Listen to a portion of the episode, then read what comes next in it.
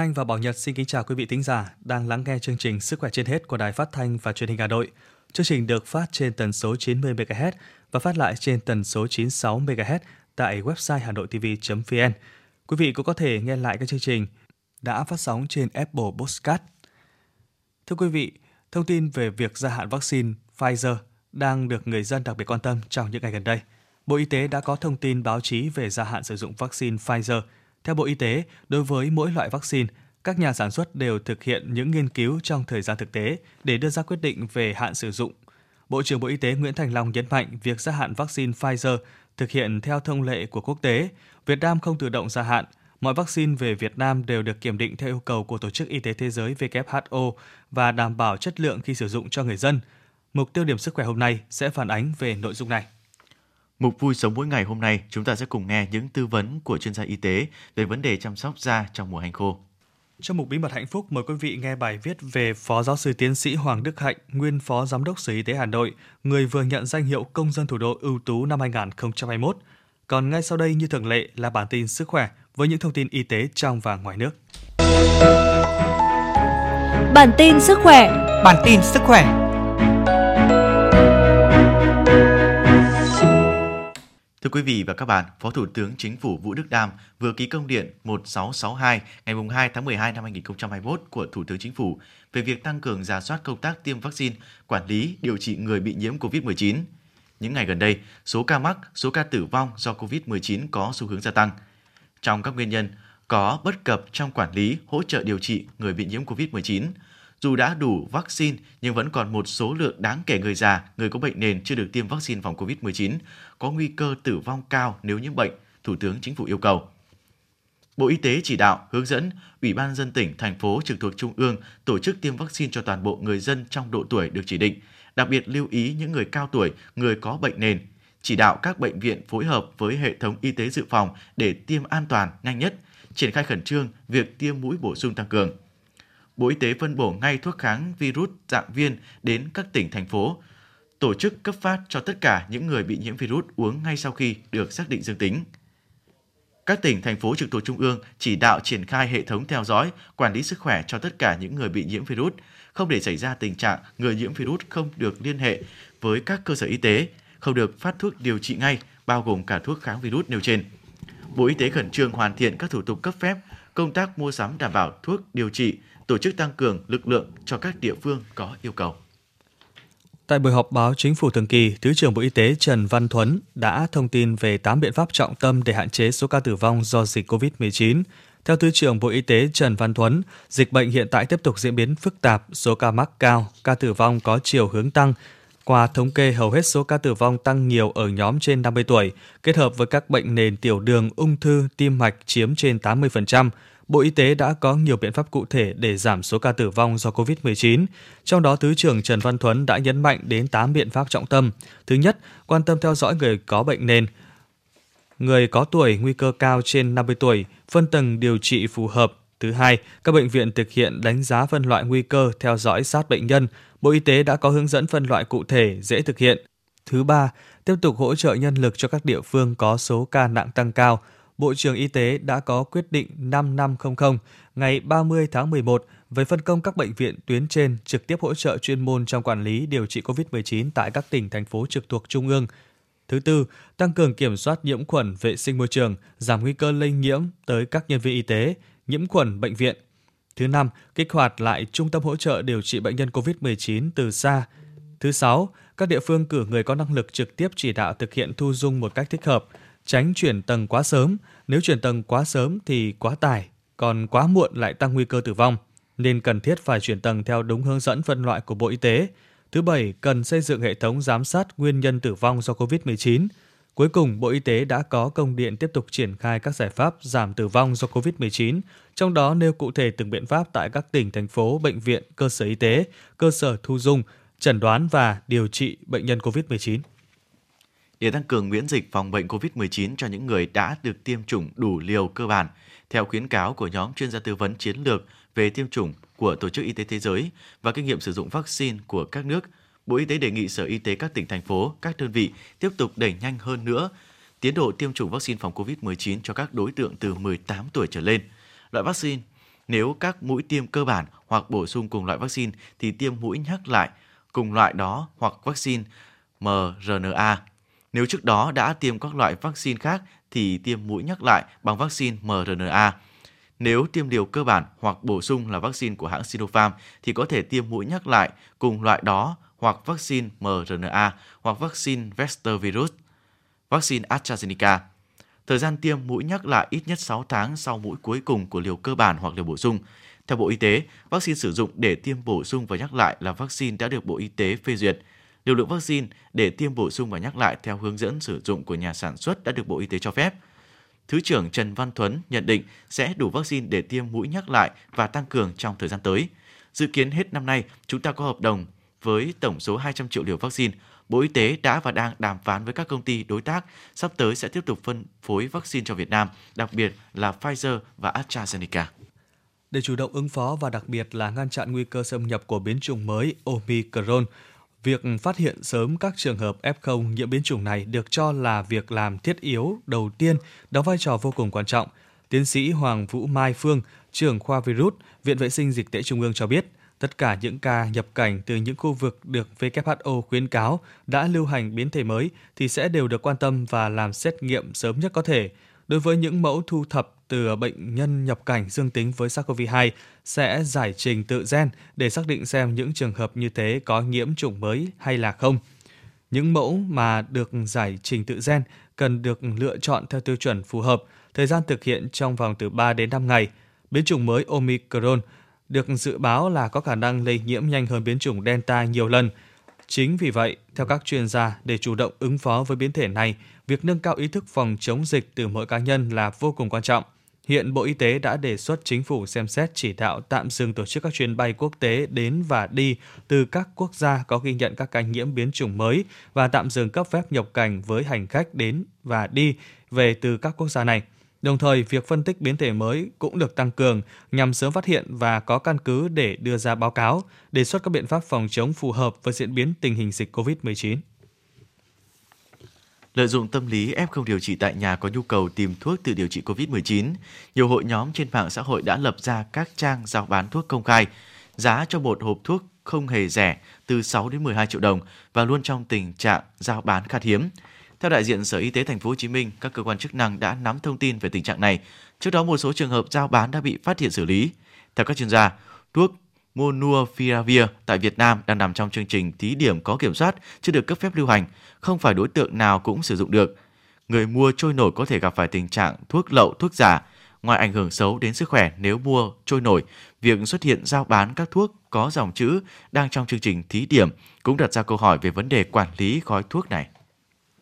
Việc gia hạn vaccine, đặc biệt là các vaccine phòng COVID-19 đang được cấp phép dùng khẩn cấp là phù hợp khoa học đây là thông tin do cơ quan quản lý dược phẩm và thực phẩm Mỹ FDA đưa ra. Theo đó, vaccine phòng COVID-19 là sản phẩm dùng khẩn cấp, nghĩa là vẫn đang trong quá trình vừa sử dụng vừa nghiên cứu, điều tra nên không có hạn sử dụng cố định.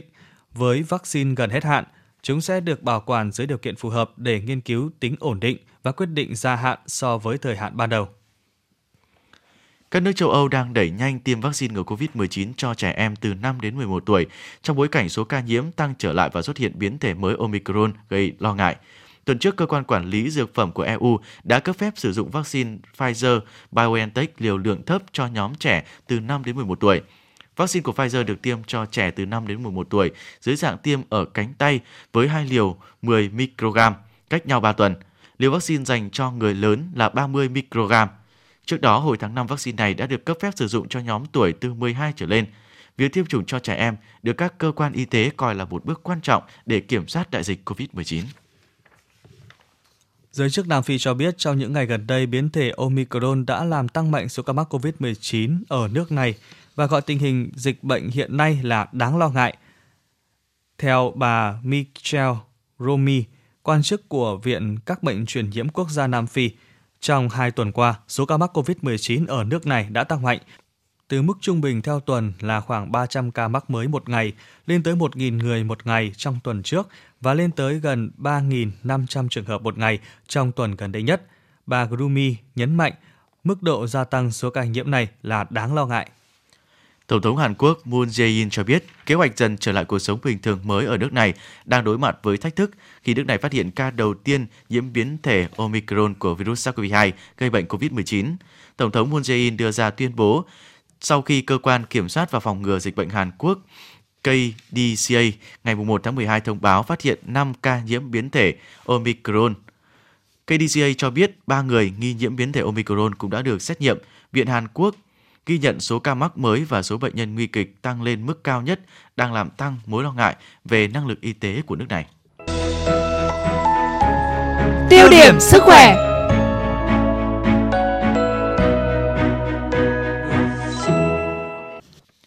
Thưa quý vị, liên quan đến hai lô vaccine Pfizer được tăng hạn sử dụng thêm 3 tháng so với hạn in trên nhãn, từ 30 tháng 11 năm 2021 đến ngày 28 tháng 2 năm 2022, khiến nhiều phụ huynh băn khoăn lo lắng dẫn đến tỷ lệ đăng ký tiêm vaccine phòng COVID-19 cho trẻ sụt giảm trong những ngày gần đây. Các chuyên gia đều nhận định việc gia hạn sử dụng này được áp dụng chung trên toàn cầu trong tiêm chủng cho tất cả các nhóm đối tượng từ 12 tuổi trở lên. Việc gia hạn này cũng đã được kiểm định khắt khe và đảm bảo chất lượng an toàn, hiệu quả – Mọi vaccine về Việt Nam đều được kiểm định theo yêu cầu của Tổ chức Y tế Thế giới và đảm bảo chất lượng khi sử dụng cho người dân. Tiến sĩ Phạm Quang Thái, trưởng văn phòng tiêm chủng mở rộng miền Bắc, Viện Vệ sinh Dịch tễ Trung ương cho biết, hầu hết các vaccine đều đóng hạn 6 tháng. Ngoài lô được xuất đi, người ta sẽ giữ lại một phần để tiếp tục đánh giá độ bền của vaccine. Qua ngưỡng 9 tháng, vaccine đảm bảo ở điều kiện tiêu chuẩn, chất lượng còn nguyên giá trị, không giảm đi về mặt hiệu lực theo thời gian, Tất cả tiêu chuẩn đó dẫn đến hãng đề xuất lên Cục Quản lý Dược Hoa Kỳ để xin phép với tất cả bằng chứng này.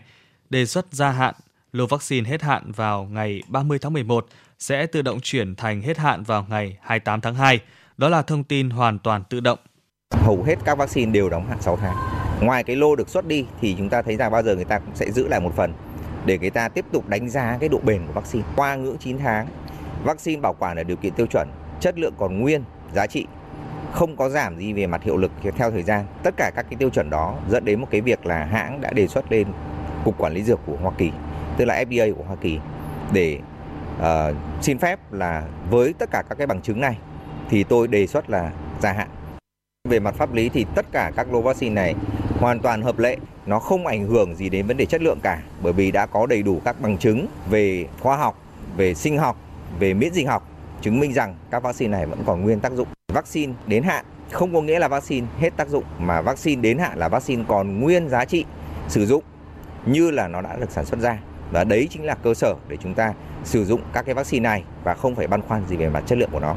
Theo giáo sư tiến sĩ Phan Trọng Lân, Cục trưởng Cục Y tế Dự phòng Bộ Y tế, việc tăng hạn sử dụng vaccine Pfizer được dựa trên kết quả nghiên cứu độ ổn định theo hướng dẫn đối với thuốc mới cũng như sản phẩm sinh học. Nghiên cứu được tiến hành trên các giải nhiệt độ bảo quản khác nhau. Kết quả cho thấy vaccine đã có độ ổn định, bảo đảm chất lượng, hạn dùng đến 9 tháng kể từ ngày sản xuất.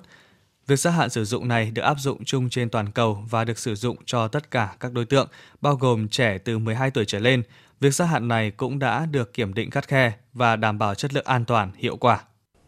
Có nghĩa là dù 6 tháng hay đến 9 tháng vaccine nó mang cái tính toàn vẹn của nó và sử dụng bất cứ cái thời điểm đấy một cách đảm bảo chất lượng, an toàn và hiệu quả. Một trong những cái điều khoảng rất quan trọng đấy là cái bảo quản. Và nó đảm bảo được cái bảo quản này xuyên suốt từ nhà sản xuất cho đến vận chuyển bảo quản vào Việt Nam. Và từ Việt Nam trước lúc đưa vào sử dụng đã có cái đánh giá. Và từ đấy chuyển về cho các viện khu vực và chuyển về cho các tỉnh. Có nghĩa là toàn bộ quy trình này được kiểm soát một cách chặt chẽ. Như vậy ở nơi nào đấy nó có liên quan dù một lô hay các liều của tất cả các cái nước nó có cả cái không đảm bảo thì cái sự thông báo lên toàn cầu và nó sẽ dừng trên phạm vi toàn cầu. Do đó đối với cái hiện nay cái vaccine mà hai cái lô mà à, các phụ quan tâm thì nó có hàng sử dụng đến tháng 2 năm 2022 cái điểm thứ hai là trong cái bối cảnh mà các cái biến thể mới Omicron xảy ra và số mắc gia tăng trên phạm vi toàn cầu của, của nhiều nước. Như vậy một trong những vấn đề quan trọng là chúng ta tiếp cận và tiêm vaccine à, sớm nhất cho những người đến tuổi đúng lịch đủ liều. Liên quan đến việc gia hạn thêm 3 tháng đối với vaccine Pfizer, Bộ Y tế khẳng định việc gia hạn này được áp dụng chung trên toàn cầu trong tiêm chủng cho tất cả các nhóm đối tượng từ 12 tuổi trở lên, được kiểm định cắt khe và đảm bảo chất lượng an toàn hiệu quả. Ông Ki Đông Bắc, trưởng đại diện Tổ chức Y tế Thế giới WHO tại Việt Nam, cho biết vaccine Pfizer có hạn sử dụng thêm 3 tháng hoàn toàn không ảnh hưởng đến chất lượng. Tổ chức Y tế Thế giới đồng ý phê duyệt gia hạn sử dụng lên 9 tháng, áp dụng đối với tất cả các loại vaccine Pfizer. Dữ liệu từ nghiên cứu tính ổn định đã chứng minh rằng chất lượng của vaccine đáp ứng các yêu cầu sử dụng. Do đó, chất lượng vaccine là như nhau đến 9 tháng. Miễn là vaccine còn trong hạn sử dụng và được bảo quản trong các điều kiện đạt yêu cầu, thì sản phẩm vaccine được coi là an toàn và hiệu quả để sử dụng. Những vaccine này có thể được sử dụng để tiêm chủng cho nhóm đối tượng đã được phê duyệt sử dụng. Đối với vaccine Pfizer, nhóm đối tượng được Tổ chức Y tế Thế giới cấp phép sử dụng là nhóm người từ 12 tuổi trở lên. Hiện nay, dịch COVID-19 vẫn đang diễn biến phức tạp, số ca mắc bệnh trên thế giới tăng nhanh, đặc biệt là dấu hiệu của biến thể mới Omicron. Việc tăng tốc độ tiêm, tăng diện bao phủ tiêm chủng và mở rộng đối tượng tiêm chủng là biện pháp hiệu quả nhất để phòng chống dịch COVID-19. Đến nay, Việt Nam đã tiếp nhận gần 29 triệu liều vaccine Pfizer và triển khai tiêm chủng được 23,6 triệu liều vaccine này, bảo đảm an toàn. Tất cả các lô vaccine đều bảo đảm hạn sử dụng. Đối với hai lô vaccine nêu trên, việc bảo quản sử dụng và tiêm chủng thực hiện như với những lô vaccine đã tiếp nhận và tiêm chủng trước đó. Trong thời gian từ ngày mùng 1 đến ngày 31 tháng 12 tới, Bộ Y tế dự kiến tiếp nhận khoảng 63,5 triệu liều, trong đó có hơn 40 triệu liều vaccine Pfizer để tiêm cho người trên 18 tuổi và trẻ em. Bảo đảm phủ đủ mũi 2 cho trẻ em từ 12 đến 17 tuổi. Thực hiện chỉ đạo của chính phủ, Bộ Y tế sẽ tiếp tục tiếp nhận và cung ứng đủ vaccine để tiêm phòng an toàn cho người dân. Vui sống mỗi ngày.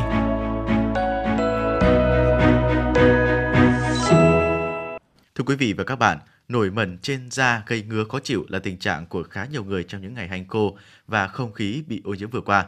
Đặc biệt, những người có cơ địa nhạy cảm với thời tiết hoặc các phụ huynh có con nhỏ lại càng quan tâm đến việc bảo vệ chăm sóc làn da. Để giúp quý vị thính giả giải đáp thắc mắc này, phóng viên Hoa Mai đã có cuộc trao đổi với thạc sĩ bác sĩ Trịnh Minh Trang, Phó trưởng phòng nghiên cứu khoa học và hợp tác quốc tế Bệnh viện Gia Liễu Trung ương. Mời quý vị thính giả cùng lắng nghe. Rất cảm ơn bác sĩ đã nhận lời tham gia chương trình Sức khỏe trên hết của Đài Phát thanh và Truyền hình Hà Nội ạ. Theo bác sĩ, ô nhiễm không khí thì có phải là một trong các nguyên nhân khiến cho tình trạng viêm da dị ứng gia tăng hơn so với điểm trước ạ? Trong cái nhóm bệnh à, mày đay cũng như là nhóm bệnh dị ứng thì uh, bản chất thì đây là những cái nhóm bệnh mà uh, phản ánh cái tình trạng dị ứng của cơ thể thì những cái nguyên nhân mà từ môi trường bên ngoài cũng là một trong những cái tác động rất là lớn để làm tăng cái số lượng nhóm bệnh này lên. Đối với các bệnh nhân có cơ địa dị ứng thì sẽ gặp phải những cái khó khăn gì trong quá trình điều trị? À dạ có chị ạ. Ờ, cái không khí ô nhiễm thì ờ, khi mà mình nói về cái này thì mình cũng xin nói cụ thể hơn một chút vì nó cũng liên quan đến cái cơ chế gây bệnh. Thì bản thân cái trong cái không khí mà ô nhiễm thì bao giờ nó cũng chứa một số các cái thành phần à, hóa học hay người ta còn gọi là những cái phân tử ô nhiễm mà Ờ, có một cái tên chuyên biệt đấy là các cái hạt bụi mịn hoặc là các bụi siêu mịn. Thì bản chất đấy là những các cái chất có cái thành phần hóa học như là uh, nitơ dioxide hoặc là carbon oxit hoặc là các cái sulfur dioxide hoặc một số các cái thành phần ô, oxit kim loại như là oxit sắt từ là cái mà luôn luôn có mặt trong những không khí ô nhiễm. Thì tất cả những cái thành phần này nó đến từ các cái khói bụi của cái phương tiện giao thông này của các cái chỗ mà nhà máy sản xuất hoặc các công trường xây dựng hoặc thậm chí là từ cây sinh hoạt ví dụ như là người ta đốt dơm dạ ở các cái vùng nông thôn miền Bắc là rất nhiều. Thế thì tất cả những thành phần đấy nó đều là các hóa chất mà có thể gây hại cho sức khỏe. Thế thì về cách mà tương tác đến với các bệnh da thì các cái thành phần hóa chất này, các cái hạt bụi mịn này có thể trực tiếp xâm nhập vào cái hàng rào bảo vệ da. Tức là chúng ta có cái hàng rào bảo vệ ngay bên lớp ngoài da này. Thì khi mà xâm nhập vào đó thì cũng là những cái nguyên nhân trực tiếp gây các bệnh viêm da. Hoặc có thể một cách gián tiếp là các cái chất hóa chất này có thể tương tác với cả các cái tia tử ngoại hoặc là các tia UV từ ánh sáng mặt trời để à, làm tác động lên cái cái da của chúng ta làm thay đổi cái miễn dịch tại chỗ của da và gây ra một số các cái nhóm bệnh như là viêm da dị ứng rồi một số các cái lão hóa da rồi thậm chí là các bệnh lý ung thư da Bác sĩ có khuyến cáo như thế nào đối với người dân trong việc chăm sóc làn da trong đợt, uh, điều kiện thời tiết môi trường ô nhiễm ạ? Dạ có ạ. Tôi bên cạnh những cái cơ chế mà chúng tôi vừa mới trao đổi thì bản thân cái tình trạng ô nhiễm không khí này cũng làm cho các cái bệnh lý vốn có, bệnh lý viêm da vốn có bệnh nhân trở nên là gì? Dai dẳng hơn, khó điều trị hơn. gần như là ví dụ chúng tôi điều trị sau một đợt thì bệnh nhân ờ, cái đáp ứng nó chậm do cái tình trạng ô nhiễm nó vẫn còn. Đấy. Thế và cái ờ, bệnh nó có tính chất tái phát thì tương đối nhiều và bệnh nhân thường xuyên phải quay trở lại để thăm khám và tái khám thế thì đấy cũng là một trong những cái bất lợi của cái điều kiện ô nhiễm môi trường à, tác động đến quá trình điều trị các bệnh da. Đặc biệt là những bệnh nhân mà có cơ địa viêm da hoặc là có cơ địa dị ứng. Những bệnh nhân mà viêm da tiếp xúc dị ứng này hoặc là những bệnh nhân viêm da cơ địa hoặc những thậm chí là những bệnh nhân như mụn trứng cá thì quá trình điều trị thì cái yếu tố môi trường rất là quan trọng. À, với cái điều kiện không khí ô nhiễm như này thì những cái vùng da hở là những cái vùng da mà bị ảnh hưởng nhiều nhất. Trong đấy đặc biệt là cái vùng da mặt là những vùng da mà mỏng này lại nhạy cảm hơn so với những vùng da khác mà lại là cái vùng da tiếp xúc trực tiếp với cả không khí cũng như ánh ánh nắng mặt trời. Thì như tôi vừa phân tích, tác động của những cái yếu tố không khí ô nhiễm cũng như ánh nắng mặt trời nó tác động trực tiếp lên như vậy. Thế thì những cái lời khuyên đối với cả cái việc chăm sóc da cũng như là phòng ngừa các bệnh lý da trong cái điều kiện môi trường này thì ờ, chúng ta cũng cứ theo cái nguyên tắc thôi. Tức là chúng ta nên là gì? Hạn chế tất cả những các cái tiếp xúc có thể với nguồn không khí ô nhiễm nếu mà không cần thiết. Thế trong trường hợp mà chúng ta phải đi đến những cái khu vực mà không khí ô nhiễm thì chúng ta cần phải có bảo hộ uh, tốt. Uh, mục tiêu của bảo hộ đây là làm sao để chúng ta che chắn để hạn chế tối đa cái việc da của chúng ta phải tiếp xúc trực tiếp với cả không khí cũng như ánh nắng mặt trời. Thì chúng ta có thể là dùng khẩu trang chúng ta có thể đeo kính đội mũ rồi mặc quần áo dài. Thế và một cái động tác rất là quan trọng tức là khi mà chúng ta về đến nhà rồi thì chúng ta cũng cần phải nhanh chóng là gì? Rửa mặt tắm rồi nhỏ mắt nhỏ mũi để làm sạch toàn bộ các cái vùng da và niêm mạc đã tiếp xúc với các cái chất không khí ô nhiễm đó. Để làm sao chúng ta loại bỏ sớm và loại bỏ sớm như vậy thì cái tác động gây bệnh nó cũng hạn chế hơn.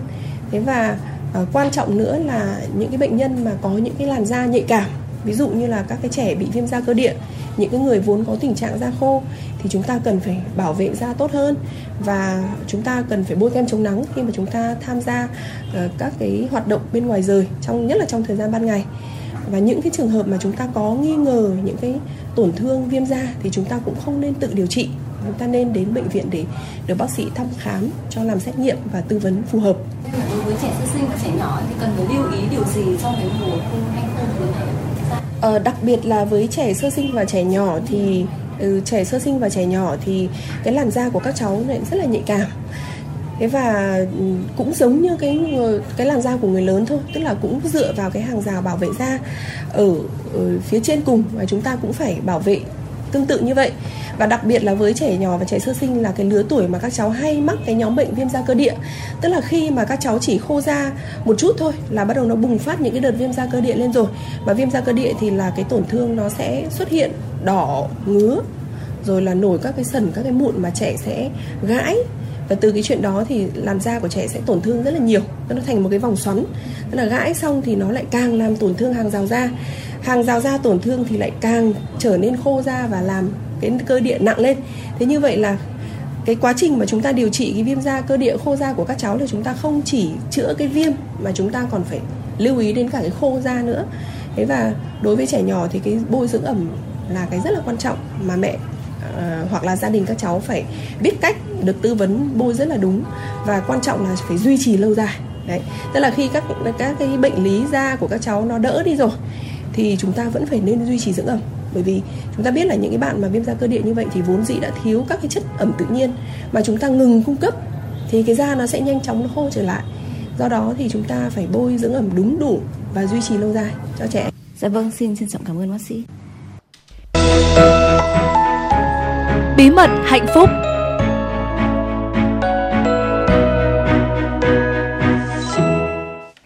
Thưa quý vị, 9 tấm gương điển hình công dân thủ đô ưu tú năm 2021 ở mọi lĩnh vực ngành nghề của thành phố Hà Nội vừa được vinh danh đúng dịp kỷ niệm 67 năm ngày giải phóng thủ đô. Một trong 9 tấm gương tiêu biểu có Phó Giáo sư Tiến sĩ, Thầy thuốc nhân dân Hoàng Đức Hạnh, nguyên Phó Giám đốc Sở Y tế Hà Nội, người đã gắn bó 35 năm cống hiến tâm sức, trí tuệ vào sự nghiệp chăm sóc và bảo vệ sức khỏe người dân thủ đô. Chính thức nghỉ hưu từ ngày mùng 1 tháng 7 năm 2021,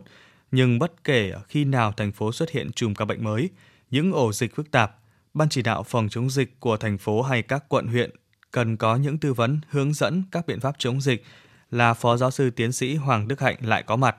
Không chỉ vậy, ông còn tham gia giảng dạy, hướng dẫn sinh viên ngành y các đề tài nghiên cứu khoa học. Cùng với đó, công tác đảm bảo an toàn thực phẩm, phòng chống HIV/AIDS, công tác dân số, kế hoạch hóa gia đình thuộc lĩnh vực ông phụ trách đều ghi dấu ấn đạt được nhiều kết quả trong suốt những năm qua. Đặc biệt, ông đã cùng tập thể Ban Giám đốc Sở Y tế Hà Nội lãnh đạo chỉ đạo các đơn vị trực thuộc hoàn thành xuất sắc nhiệm vụ chính trị, chuyên môn được Bộ Y tế thành phố giao như khống chế thành công một số bệnh dịch nguy hiểm như dịch tả các năm 2007, 2008, các bệnh dịch mới nổi như SARS, cúm A, H5N1, cúm AH1N1, Ebola.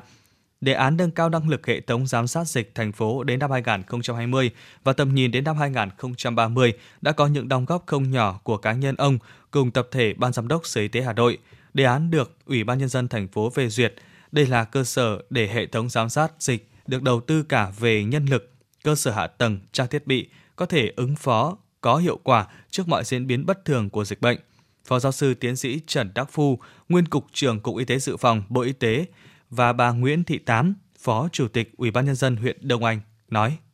Phó giáo sư tiến sĩ Hoàng Đức Hạnh cũng được đào tạo thạc sĩ ở nước ngoài, vừa có kinh nghiệm thực tiễn nhưng mà lại cũng là người cán bộ trưởng thành từ cơ sở. Trong thời gian công tác ở y tế thủ đô thì ờ, đã cùng với ban giám đốc đóng góp lớn cho ngành y tế nói chung, đặc biệt là y tế dự phòng của thủ đô nói riêng, hình thành được một đội ngũ cái hệ thống y tế dự phòng làm việc bài bản. Trong quá trình công tác ừ, chúng tôi luôn nhận được sự quan tâm giúp đỡ của ờ, đồng chí Hoàng Đức Hạnh. Ờ, trên địa bàn huyện Đông Anh chúng tôi những cái lúc mà gặp nhiều khó khăn trong công tác phòng chống dịch bệnh nói chung như là dịch ờ, sởi, ờ, sốt xuất huyết ừ, ờ, và đặc biệt là trong công tác ừ, về an toàn thực phẩm Chia sẻ kinh nghiệm chống dịch, thầy thuốc nhân dân Hoàng Đức Hạnh cho biết, công việc của cán bộ dự phòng rất khác với công tác khám chữa bệnh của các bác sĩ. Đó là khi có bệnh, người dân phải tìm đến các bác sĩ để được chuẩn đoán điều trị. Nhưng với người làm công tác dự phòng khi có dịch, họ phải đến tận nhà dân kiểm tra ổ dịch để đánh giá tình hình và đưa ra các biện pháp ứng phó kịp thời. Khi Hà Nội xảy ra dịch sốt xuất huyết, thầy thuốc nhân dân Hoàng Đức Hạnh đã cùng với các đồng nghiệp len lỏi vào từng ngóc ngách, thậm chí leo lên trần nhà, chui cả vào bể nước ngầm để kiểm tra xem có loang quang bọ gậy hay khi có dịch tả, ông đã phải vào tận nhà vệ sinh của người dân để kiểm tra xem họ khử khuẩn, dập nguồn lây có đúng hướng dẫn y tế hay không. Khi thành phố phát hiện ổ dịch COVID-19, ông cũng đã trực tiếp đến tận nơi để đánh giá tình hình, kịp thời tham mưu các giải pháp chống dịch phù hợp. Phó giáo sư tiến sĩ Hoàng Đức Hạnh nói: Đặc biệt là thủ đô cho nên là được sự quan tâm rất lớn của các à, bộ ban ngành trung ương, đặc biệt là đối với ngành y tế chúng tôi thì có thể nói là được sự quan tâm rất lớn của Bộ Y tế các cục vụ viện của Bộ Y tế. Cho nên là trong suốt cái quá trình việc trong ngành y tế chúng tôi thấy rằng là rất là thuận lợi để có thể phát huy hết được những cái năng lực sở trường để làm tốt công tác chăm sóc sức khỏe cho nhân dân thủ đô. Với những đóng góp ngành y tế thủ đô, Phó giáo sư tiến sĩ thầy thuốc nhân dân Hoàng Đức Hạnh đã được Đảng, Nhà nước và các cấp tặng thưởng nhiều phần thưởng cao quý, danh hiệu thầy thuốc nhân dân, thầy thuốc ưu tú, Chủ tịch nước tặng thưởng huân chương lao động hạng 3 năm 2021, hai lần được bằng khen của Thủ tướng Chính phủ năm 2015-2021. Bộ Y tế và Ủy ban dân thành phố tặng nhiều bằng khen, đặc biệt năm nay ông được vinh danh là công dân ưu tú thủ đô. Quý vị tính giả thân mến, đến đây thời lượng chương trình Sức khỏe trên hết xin được kết thúc tại đây. Cảm ơn sự đồng hành của quý vị trong 30 phút vừa qua. Mọi câu hỏi cũng như bài viết quý vị có thể gửi về hòm thư sức khỏe trên hết hà nội a gmail.com. Chương trình do biên tập viên Hoa Mai, MC Tuấn Anh, Bảo Nhật và kỹ thuật viên Bảo Tuấn thực hiện. Bây giờ xin mời quý vị đến với các chương trình hấp dẫn khác của Đài Phát thanh và Truyền hình Hà Nội.